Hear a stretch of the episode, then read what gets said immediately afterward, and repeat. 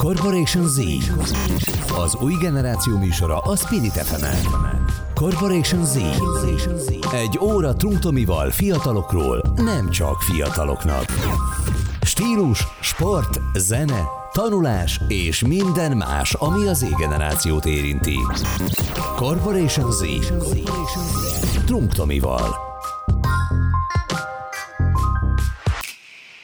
Köszönöm a kedves hallgatóinkat, ez itt a Corporation Z, a Spirit fm én Trunk Tamás Double vagyok, és nagyon örülök, hogy ma velünk tartanak, hiszen egy izgalmas adásnak nézzünk elébe, mert a mai vendégem Takács Águs, a Red Bull marketing menedzsere. Először is köszi, hogy elfogadsz a meghívásom, és hogy ma beszélgethetünk. Hello, nagyon szépen köszönöm a meghívást. Hát alapvetően azt érdemes tudni, hogy itt a Corporation Z műsorában az új generáció témáit, az Z generáció témáit vitatjuk mindig meg.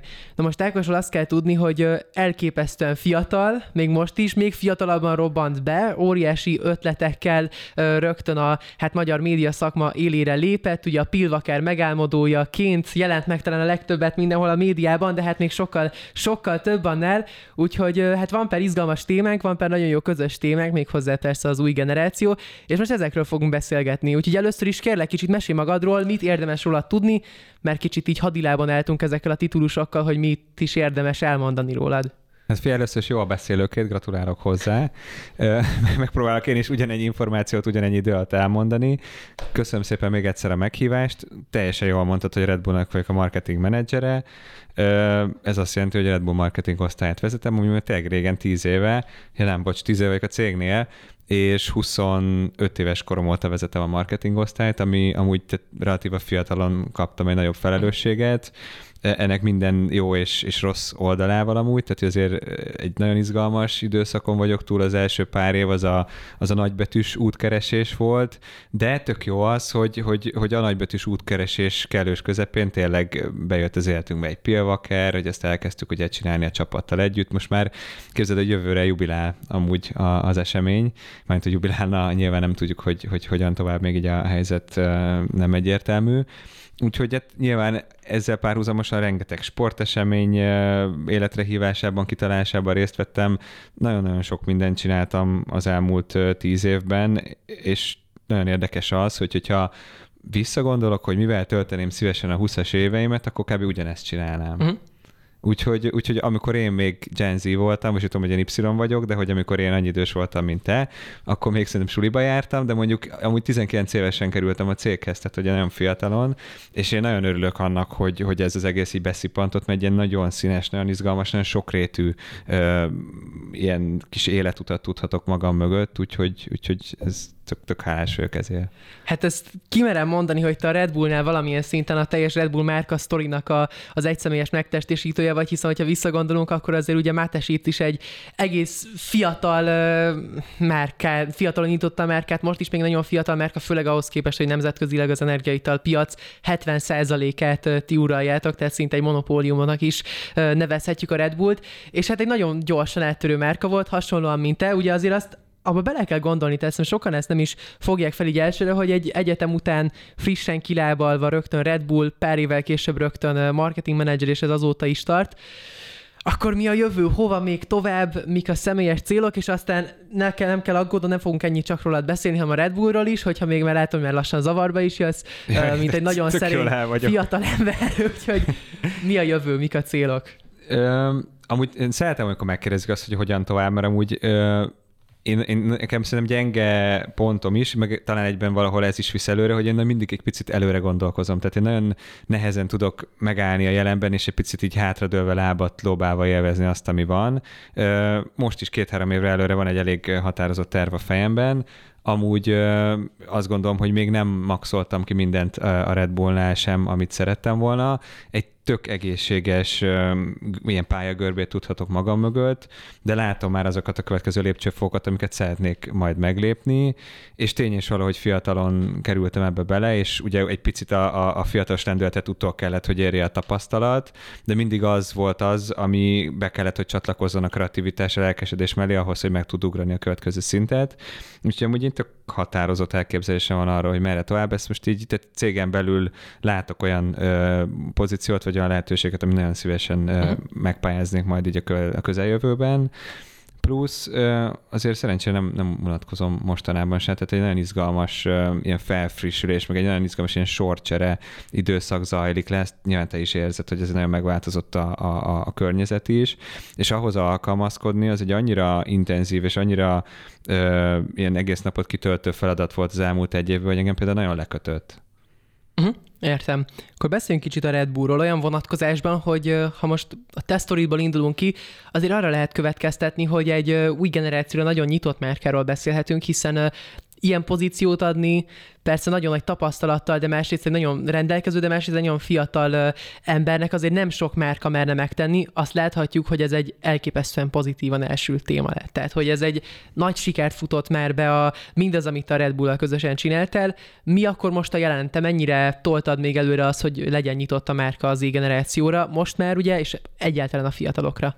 Képzeld el, hogy pont ma volt az egyik az európai marketing vezetővel egy, egy hívásom, mielőtt idejöttem, és mondtam neki, hogy most először olyan a csapatunk, hogy mindenki, aki a marketing csapat tagja, az belső nevelés.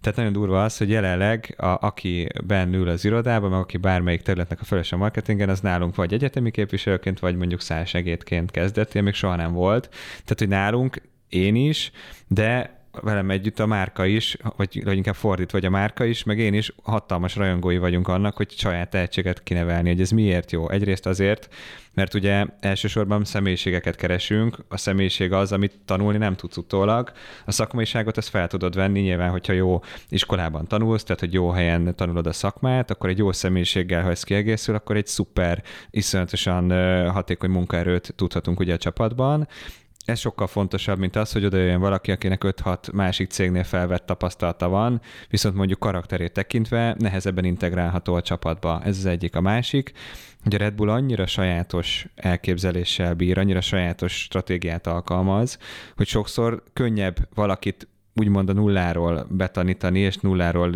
azt a stratégiát átadni neki, amit mi csinálunk, mint sem mondjuk átkonvertálni valakinek a gondolatait. Tehát amúgy ilyen szempontból is hatékonyabb, és tény és való, amit mondasz, hogy az, hogy nekem 25 évesen például adtak egy ekkora felelősséget, mind anyagilag, mind stratégiailag, mind image, márka image tekintetében, én azt gondolom, hogy ezért nem sok márka tenné meg ugyanezt. De ezt mi én azt gondolom, hogy egyre jobban megyünk ebbe az irányba, mert hogy sok olyan példa van egyéb országokból, ami ezt igazolja.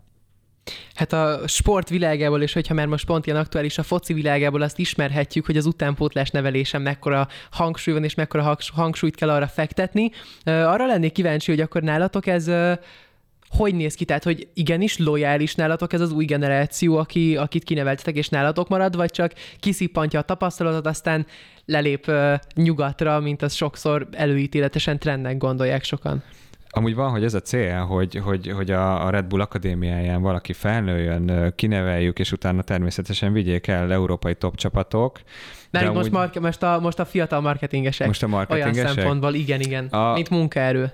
A, ez úgy van, amúgy, mint munkaerő nehéz a Red Bull után elmenni valahova, mert azért ezután, a ennyi impulzus után, ami éri, átlagosan hétfőtől péntekig nagyon nehéz találni egy olyan helyet, ami ezt egyetem meg tudja közelíteni, de amúgy a, tudod, van a, a szlogenünk a szárnyakat ad, és ez nagyon érdekes, hogy ezt a szlogent mi befelé is alkalmazzuk, tehát ahogy mi a, a csapatokat vezetjük, ahogy toborozzuk az embereinket, ahogy foglalkozunk a, a saját emberállományunkkal, abszolút szárnyakat akarunk adni tehetségeknek, nyilván jó esetben ő mondjuk a fusolemzében, a központban folytatja pályafutását, vagy a Form 1-es csapattagjaként, vagy mit tudom én, egy, akár kint egy futballcsapatnak a marketingeseként, vagy kommunikáció, tehát nyilván szeretjük saját magunknak kinevelni a, a tehetségeket de nincs olyan ö, stratégia, ami arra irányul, hogy őket szigorúan erővel itt tartsuk, sokkal inkább a márkának a vonzereje, meg a, ennek a munkahelynek a vonzereje az, amiatt nehezen váltanak az emberek. Ez azért nagyon érdekes, mert van egy ilyen óriási sztereotípia szerintem, mert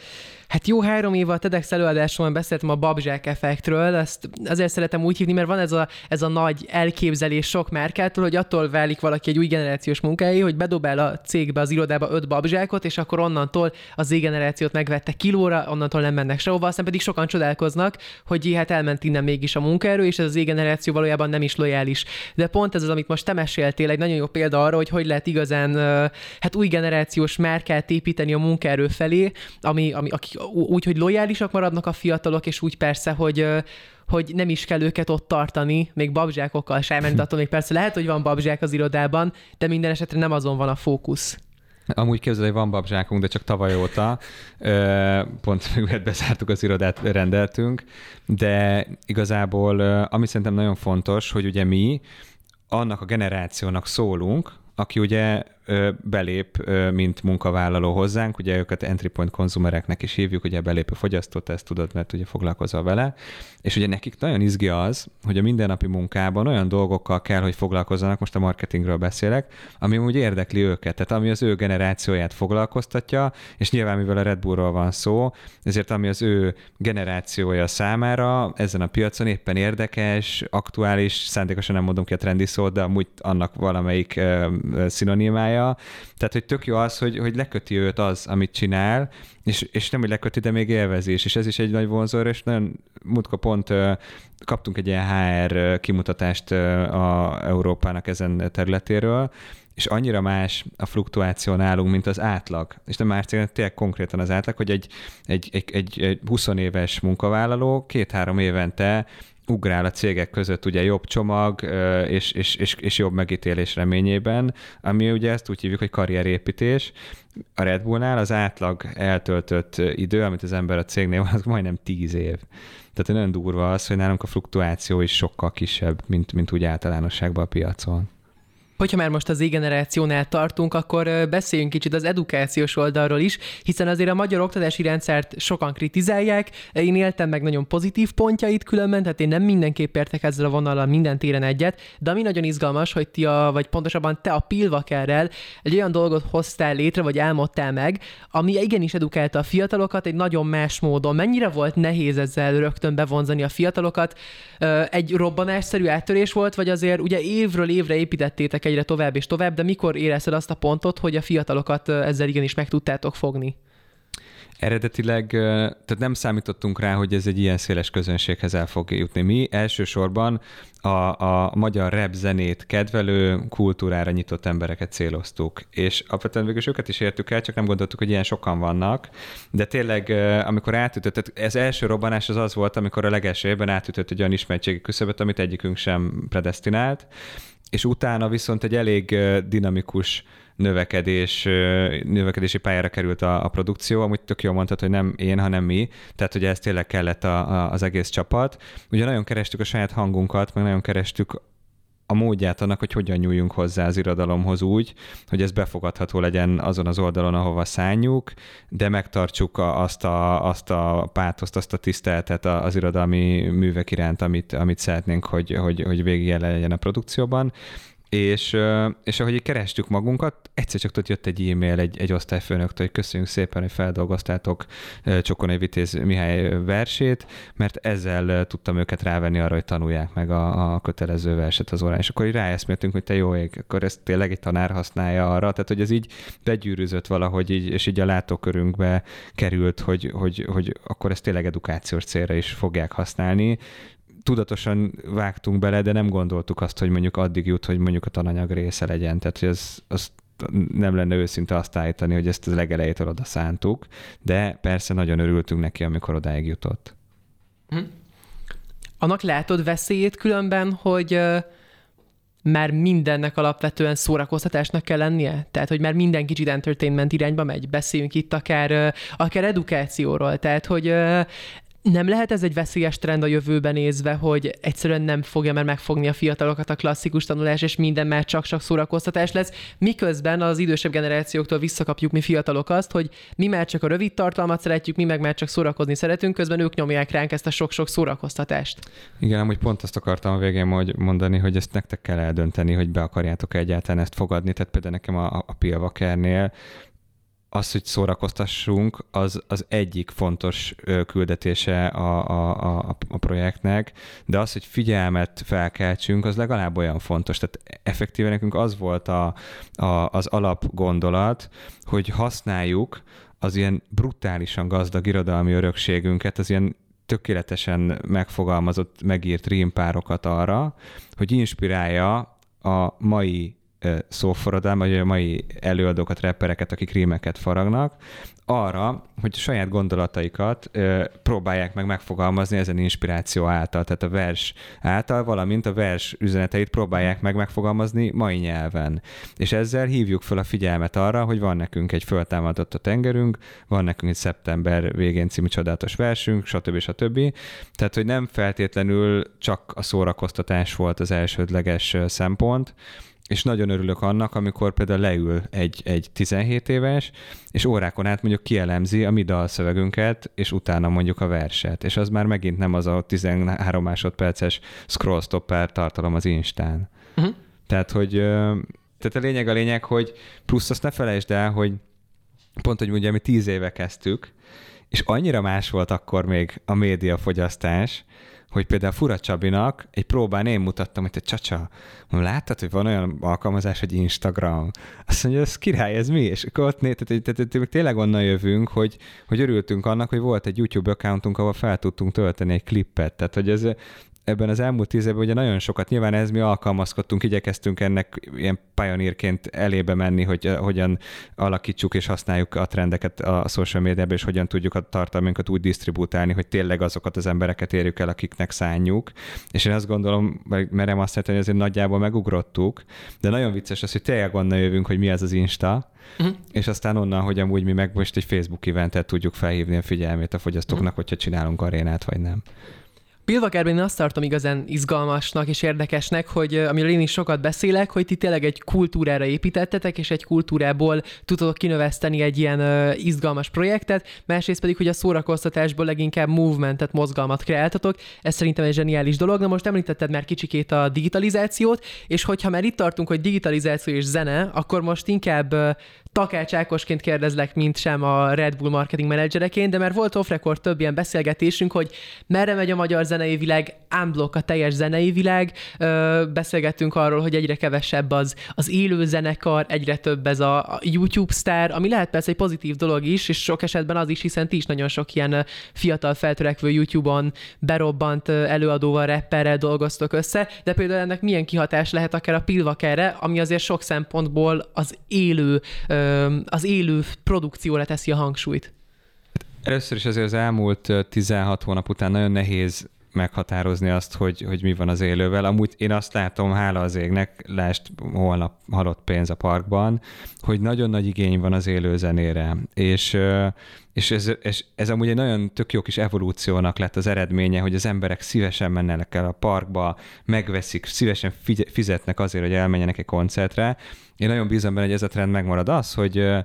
hogy nőnek ki olyan előadók a, a, a hazai szénában, akik brutál nézettséget csinálnak a YouTube-on, az, hogy, hogy van egy új generáció, ez a világ legtermészetesebb dolga. Tehát, hogy ugye mi a zene, mi a popzene, trend. Tehát trendekre épít, érzelmekre épít, hangulatra, generációs, ö, most nem mondhatom még egyszer trend, tehát generációs elválásokra, tehát minden generációk megvan az, hogy mi tetszik, uh-huh. És szerintem az a világ legtermészetesebb dolga, hogy kell, hogy jöjjenek újak. Amúgy tök jó látni azt, hogy az újak is élőznek. Imádom, például tök jónak tartom Jude Law-t, uh-huh marha jó élőben a csávó. Tehát, hogy láttam élőben, én azóta szeretem őt, mióta láttam fellépni élőben, uh-huh. és akkor rákerestem, hogy milyen zenéket csinál, és azt mondtam, hogy ez na, szuper, ez a gyerek. És amúgy a Pilvaker esetében, ugye a Pilvaker, ez az előad, tehát nekünk van egy csapat, egy mag, aki alap, és őket, amíg világ a világ, én hozzájuk ragaszkodom, mert ők tették ezt az eseményt ö, olyanná, amilyen, és ők velük közösen csináltuk ezt az egészet, de mindig is nyitottak voltunk új emberek belépésére, tehát hogy ugyanúgy annó Lábasvik is új emberként lépett be, Szakácsgeri is új emberként lépett be, Fura Csabi se volt ott az első évben, tehát hogy mi mindig igyekeztünk frissen tartani a, a, a csapatot, és már beszélgettünk a többiekkel erről, hogy mindig, ahogy, ahogy látjuk azt, hogy éppen milyen alkotók tevékenykednek itthon, tök nyitottan fogunk hozzáállni azt, hogy egy-egy újabb embert emeljünk be, de nyilván úgy, hogy nem azért, na most ő is velünk fellép, hanem egyből leülünk, megkeresünk mondjuk egy olyan verset, amit, amiben ő látja magát, a saját stílusát, amit ő szívesen dolgozna föl, és akkor integráljuk a munkafolyamatba, hogy tettük ezt mindenkivel. Úgyhogy a Wacker szempontból nem érintené, mert ugyanazt a folyamatot vinnénk mm. tovább, viszont ezeknek a Betonhoffi, Krubi, tehát egy csomó olyan, ezeknek a fellépőknek én azt kívánom, de hát ők csinálják anélkül, hogy én kívánnám, hogy nagyon sok élő fellépésük is legyen a, a nézettség mellett, de hogy van is szerencsére, tehát hogy szerintem tök jó éven vannak. Hát most, hogy Judlót említetted, ő is ült már ott a székedben, és ő is volt itt vendégem a Corporation Z-ben, és eszembe is juttatt el egy olyan Hát egy nagyon jó kérdés, szerintem egy izgalmas kérdés, de akkor ezt szerintem a beszélgetésünk második felére fogom meghagyni, mert most elmegyünk egy nagyon rövid kis szünetre, de kire nem menjenek sehova, kedves hallgatóink, hiszen folytatjuk pár perc múlva a beszélgetést Takács Ágost, a Red Bull marketing menedzserével. Addig is, ha bárhova mennek, akkor kövessék Instagramon a Spirit fm engem Double T néven, Takács Ákos persze, mint Takács Ákos, tehát természetesen is a Red Bull Magyarországot is. Így leszünk pár perc múlva, ez itt a Corporation Z a Spirit FM-en. Corporation Z. Az új generáció műsora a Spirit fm Corporation Z. Egy óra Trunktomival fiatalokról, nem csak fiataloknak. Stílus, sport, zene, tanulás és minden más, ami az Z-generációt érinti. Corporation Z. Trunktomival.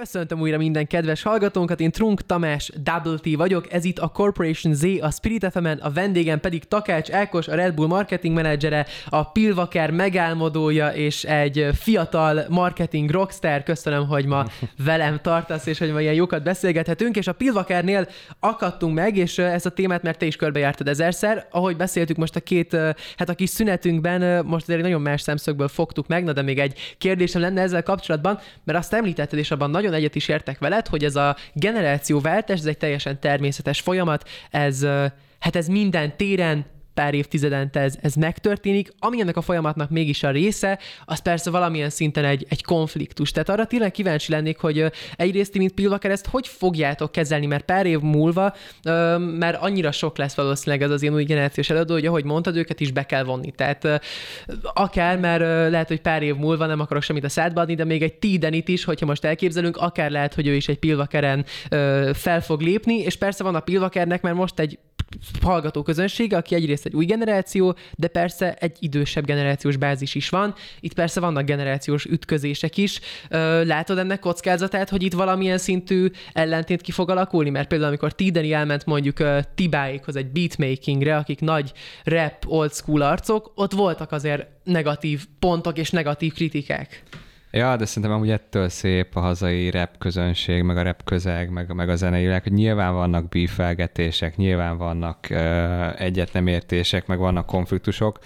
A zene az egy, ez egy, ez egy borzasztóan emocionális műfaj, iszonyatosan átvanítatva érzelmekkel, nagyon sokszor az érzelem ledominálja a racionalitást, ami teljesen rendben van, mert ezért írnak ilyen dalokat, amilyet amúgy a Tideni egy tök ügyes csávó, tök gyorsan fejlődik, tehát hogy egyáltalán nem zárom ki azt, hogy valaha valamivel dolgozzunk együtt, de szerintem a Pilvaker esetében, és lehet, hogy én naív vagyok, de szerintem könnyebb dolgunk van olyan szempontból, hogy egy zenekar, az ugye befut, és utána meg, megdolgozik azért, hogy megtartsa a közönségét, hogy friss maradjon, időközönként meg kell, hogy tudjon újulni, hiszen elvárja a közönség, meg elvárja a külvilág.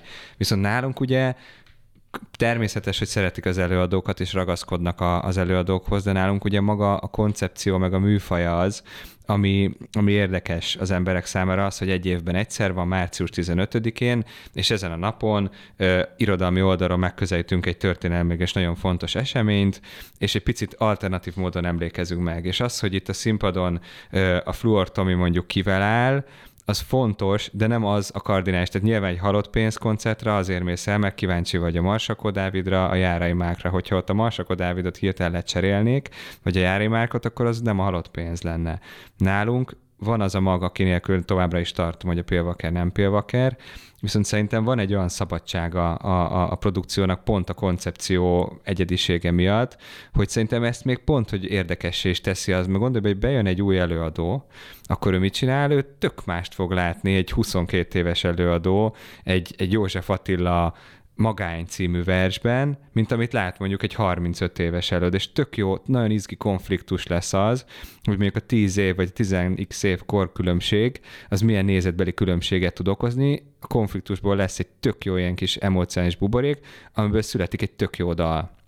És például, amikor magányt csináltuk, ezek úgy összevesztek azon, hogy milyen legyen a refrén, meg hogy, hogy legyen, úgyhogy amúgy ők hasonló generáció, aztán írtak egy olyan dalt, ami nem tudom, fél évig slágerlistákat vezetett. Tehát, hogy milyen jó, hogy összevesztek, mert végül lett egy, egy ilyen végeredmény. Tehát, hogy szerintem nagyon hiú ábránd azt gondolni nekem is, hogy például ebben a műfajban nálunk soha nem lesz konfliktus, mert, mert lesz, csak azon kell dolgozni, hogy ez a legpozitívabb outcome-ot tudja meg, megszülni hogyha már a konfliktusról és a, és a visszajelzésekről beszélünk a, a közönségtől, szerintem egy izgalmas téma márka szempontból, hogy hát szintén voltak óriási generációváltások és nagy fejlődések, hogy csak visszatekintünk per, hát nem is kell évtizedeket visszamenni, éveket csak. Régen mindenki a kutatásokra, piackutatásokra építette a teljes márka aktivitását, most meg már ott van a közösségi média, ahol minden egyes posztnál a nap minden egyes pillanatában érkezik visszajelzés közvetlenül egy middleman, egy középső emberen keresztül a márkának.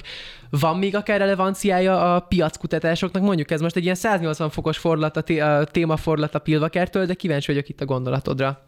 Nagy fordulat, de jó a téma nagyon ez egy olyan téma van, amiben én is Gen Z vagyok. Képzeld el, hogy én szakmailag nyilván abszolút jelentőséget tulajdonítok a piackutatásoknak, használom őket, használjuk őket, és tudom azt, hogy nagyon sokszor nagyon pozitívan tudnak egy tervezésnél tényleg ott lenni és, és, és támogatni az egész stratégiát, de én mióta, tehát én egy kicsit ezt kaptam már meg amúgy építő kritikaként, és egy kicsit intuitívan csinálom a szakmát. Tehát, hogy én sokkal inkább hiszek az embereknek a feedbackjében, a rezgésében, a közvetlen interakcióban, akár egy bármilyen social media felületen keresztül. Tehát, ha valami nem jó, akkor megírják, hogy nem tetszik. Ha valami jó, akkor megírják, hogy tetszik. Olyan is, ami tetszik tíz embernek, tíz meg utálja. Tehát, hogy tök izgi látni azt. És amúgy nyilván, hogyha azt dolgozod, amit mi, akkor el kell fogadni azt, hogy néha csinálsz olyat, amit nem szeretnek. Nyilván nehéz, meg van miatt álmatlan éjszaka, de ez ilyen. Tehát, hogyha meg nem akarod kirakni más elé azt, amit csinálsz, akkor, akkor végzel olyan szakmát, aminél ez nem követelmény. De hogy én azt, azt mondom, hogy szerintem a közvetlen interakció, továbbá az oda-vissza kommunikáció, az egy, egy borzasztóan hiteles input a márka oldalon is, és fontos a piackutatás, de mellette én legalább olyan fontosnak gondolom azt, amit mondasz.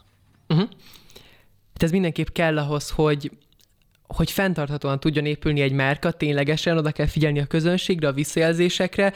Valószínűleg ebben is rejlik egyrészt a Red Bull titka, hiszen ha csak mondjuk átnézünk a sportvilágba, és a sport szponzorációk világába, azt ki lehet jelenteni, hogy az elmúlt pár évben a Red Bull a fociban, tehát dupla lábbal vágta be és rúgta be az ajtót. Óriási szponzorációk, óriási részét vette ki hirtelen a teljes futballvilágból, és hát pár év alatt mégis teljesen be tudta magát lopni a közönség szívébe, ami azért szintén egy nagy kultúrára, nagy történelemre visszatekintő közösség. Ez szerinted minek tudható be? Amúgy, ami, amit fontos elmondjak, bár ez csak szőrszálhasogatás, de hogy ilyenkor nem szponzor a Red Bull, hanem tulajdonos. Tehát, hogy mi semmit nem hívhatunk Red Bull valaminek, ami nem a Red Bull Tehát, hogy... Rázenbálsport Leipzig. Igen, tehát, hogy, hogy a, a Red Bull Leipzig, az például az a, a, a tulajdonosnak, meg a cégnek a, a futballklubja, ugyanúgy, hogy az hm. Salzburg is például. Úgyhogy a lényeg a lényeg, hogy, hogy nem vagyunk soha névadó szponzorok, de nem ez volt a kérdés. A kérdés az az volt, hogy hogyan értük ezt el ez megint kicsit ez a Gives You Wings dolog, hogy alulról kezdett el építkezni mind a két klub, viszont amiben végtelenül maximalista a márka, az a szakmaiság.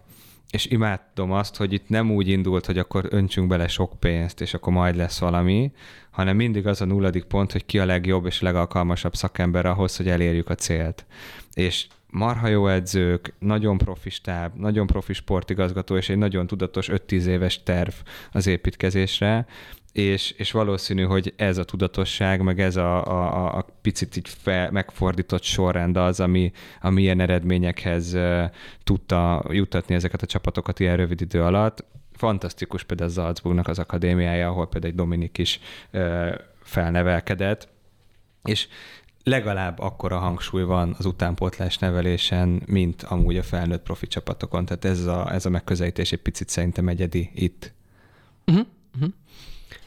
Hogyha már most akkor a tekintsünk át mondjuk most a focinak a Red Bull tulajdonosi szerepéből mondjuk a teljesen szponzoráció, szponzoráció irányba, hiszen nagyon sok sportolót támogattok, ezért sok sportolóval vagytok napi kapcsolatban is alapvetően, és, és nagyon összefűződnek itt a márkasztorik. Most van egy ilyen érdekes téma szerintem, hogy nagyon sok sportoló például azt nem veszi észre, vagy csak nehezen veszi észre, hogy ahhoz, hogy akár fenntarthatóan építse a, a, a sportjának a márkáját, a saját márkáját, igenis sokszor be kell vállalni egy, egy erős, egy személyes média, közösségi média jelenlétet, az, hogy a saját sztoriát hozzá hogy kicsikét kitárulkozzon, mert például volt itthon is sok olyan sportoló, aki úgy vélekedett nagy sikerek után, óriási sikerek után az a témájáról, hogy én nem akarok celeb lenni, én majd csak maradok a, megmaradok sportolónak, miközben szerintem sokan nem veszik azt észre, hogy, hogy alapvetően ahhoz, hogy, hogy a saját sportodat emeld és saját magadat emeld, néha egy kicsit ezt igenis be kell vállalni, hogy, hogy mint személyiség, akihez lehet kötődni, kiállsz. Tehát most újra inkább a személyes véleményedre lennék kíváncsi, méghozzá, hogy mi akár így a sport marketing jövője, hogyha már pont egy sportmarketing kerekasztalban hmm. beszélgettünk nem olyan régen. Azt tudod, hogy tehát, hogy nyilván én is nagyon elfogult vagyok a sporttal, mert, mert én is végig sportoltam a gyerekkoromat, és nagyon szeretem és tisztelem a sportokat, tehát nehéz nem elfogultam beszélni elhangzott a, a kerekasztalon is, hogy mi mindannyian nagyon hiszünk a sportmarketing jövőjében. A sport egy, egy, egy könnyen hozzáférhető, mármint a márkák számára egy, egy nagyon dinamikus és nagyon értékes felület. Ez következik abból is, hogy mint egyéni sportolók, mint klubcsapatok baromi jó idézőjelbe vett termékek vannak a piacon, és egy-egy márkának nagyon-nagyon megéri időben egy, egy, egy, egy oda-vissza előnyös együttműködésbe belevágni, de a, a másik része a kérdésnek, hogy, hogy valaki nem akar a személyes branden dolgozni, vagy nem akar celepkedni. Ugye ő eredetileg elindul egy pályán, hogy ő sportoló lesz és aztán utána szerencsére, hogy eljut egy olyan szintre a tehetségének köszönhetően, meg a szorgalmán köszönhetően, hogy már akkora figyelmet kap, és olyan eredményei vannak, hogy azon a szinten már ugye kikerülhetetlen az, hogy az ember egy picit média szereplővé is váljon. Ugye itt bejön az a kérdés, hogy amit pontszolgattunk az előbb, hogy ez a entertainment, és hogy mindent entertainment-tel kell átadni, és a sport is nyilván verseny, és, és, és a fizikai teljesítmény versenye, de a másik oldalon meg entertainment. Tehát ha a focira is gondolunk, természetes, hogy amit, amit a, a futbalisták lemelóznak, meg az a teljesítmény, az, az emberfeletti, ugyanúgy minden más sportban is, de a foci az kőkeményen szórakoztatóipar is, ahogy rengeteg más sport. Ehhez viszont nyilván hozzátartozik az, hogy aki ennek a, a, a piacnak a részvevője, az egy picit kiszolgálja a közönségét, akár a social médiában, és akár az egyéb médiumoknál, de látunk olyat, és te is látsz olyat, beszéltünk is róla, hogy van, aki azt mondja, hogy ne haragudj, de nekem ez zsigerileg nem megy, és hogy én szeretnék a, a sportra, meg az eredményeimre koncentrálni, de ezen felül én egyszerűen nem akarok magamból adni, és a jelen sport kommunikáció és a sport marketing állása szerint ezek az emberek valószínűleg tényleg nem tudnak annyi szponzorpénzt behozni, nem tudnak annyi céggel együtt dolgozni, és mondjuk tényleg nem lehet, tehát nagyon nehéz eljutni olyan magaslatokba, olyan szintre, mint az a sport, aki azt mondja, hogy ez csomagban egyben kezelés, igenis ad magából. Tehát ez tényleg így van. És hogyha már akkor itt a, örülök egyrészt, hogy egyetértesz, másrészt pedig, hogyha már itt a szponzorációról beszélünk, szerintem érdekes hozzátenni azt, hogy ez a szponzoráció, bár én is ugye így hívtam most az elmúlt pár percben, de szintén már beszél, elmondtam ezt a kerekasztalokban is nem annyira régen, hogy ez sok szempontból már egy kicsit elavult kifejezésnek is mondható, hiszen van azért egy ilyen, egy kicsit ilyen negatív utóhangja valószínűleg sokak számára, miközben, tehát itt már sokkal több dologról van szó, mint csak szponzorpénzről például. Tehát amikor egy sportoló együttműködik egy, egy adott márkával, az már sokkal inkább egy kollaboráció, ahol, ahol egymást építik, és a sportoló ugyanúgy tud profitálni abból, hogy az a márka az ő sztoriát hozzáadja az ő útjához. Hiszen nálatok is ugye a Gives You Wings az alapvetően persze egy energiaital szlogenként is tekinthető, de maga az, hogy ez fiatal sportoló sportolók felé tehetséggondozásként fordítani, ez ugyanúgy támogatja a sportolónak az útját is. Igen, meg amúgy mi pont ezért, amit mondasz, mi partnerségnek hívjuk, meg partnerkapcsolatnak. Ha jó példát akarok erre hozni, amit csak hogy megerősítsem azt, amit mondasz, nekünk több száz uh, szerződő sportolónk van a világon, de egyikkel sincs két ugyanolyan együttműködésünk. Aha. Tehát, hogy mindenkinek tök más az érték, az ő imidzséhez, az ő karrierjéhez tök más ad hozzá, és pontosan emiatt, tehát pontosan emiatt, egy kis Insta story, tehát pontosan emiatt egyszerűen mindenkivel leülünk, és átbeszéljük, hogy mik Aha. a céljaid. És azt mondja, hogy figyelj, nekem én nagyon szeretnék egy nagyon high quality image-et építeni a, a közösségi média feltétlenül, viszont a tartalomgyártás ez nem nagyon van meg erre az infrastruktúrám, viszont tudom azt, hogy nektek rendelkezésre, és ebbe segítsetek. Van, aki azt mondja, hogy ebbe én alapvetően jól vagyok, viszont szeretnék egy olyan projektet, ami az én nevemhez, az én sportteljesítményemhez kötődik, amit még nem csinált senki, ami kőkeményen teljesítmény alapú, de amúgy egy kreatív koncepcióra épül, segítsetek és kivitelezzük mondjuk együtt. Tehát tök jó az, hogy, hogy ezek tényleg partnerségek, és mi adunk a márkával, adunk azzal az infrastruktúrával, ami van, ő meg ad az ő személyiségével, eredményeivel, és azért részt vesz a mi eseményeinken, akár vagy a mi kis általunk kitalált hülyeségekben, és hozzáteszi azt, amit ő hozzá tud. Tehát ez, ez tök izgi. Uh-huh. Szintén szerintem nagyon izgalmas az, hogyha már a Pilvakerről ennyit beszéltünk, hogyha mondjuk a nemzetközi Red Bull felé tekintünk, ott nagyon sok extrém sportolót támogatnak például, toronyugrókat, nem is tudom, most beszéltünk itt bármilyen sportról, azért be kell látni, hogy itthon mondjuk nincs annyi toronyugrónk, vagy legalábbis nem abban a jellegben. Ezért is tartom azt, hogy a Red Bull Pilvaker alapvetően egy olyan projekt lett, ami valahogy az egész közönségnek és közönségnek, közösségnek movement-szerűen egy ilyen nagy közös toronyugrás lett inkább, és egy, és egy ilyen sokkal nagyobb téren ö, építő téma lett. Ezt csak hozzá akartam itt tenni, mert amire még annál, is inkább, annál inkább is kíváncsi lennék, az az e-sport, hiszen hogyha már a sportról beszélünk, ez persze egy elengedhetetlen dolog. Ültek már a székedben most itt olyan nagyon nagy nevű és nagy titulusú emberek a sportvilágából, akik nagyon negatívan vélekedtek az e-sportról. Arra lennék kíváncsi, hogy ehhez a Red Bull hogy áll, azért elég pozitívan, hogyha akár a Domination sportot uh, is tekintjük, ahol ugye Red, uh, a Red Bull Szoboszlai Dominik kapcsolaton keresztül azért ti is szorosan benne vagytok abban a, abban a, abban a kis, hát zseniális projektben.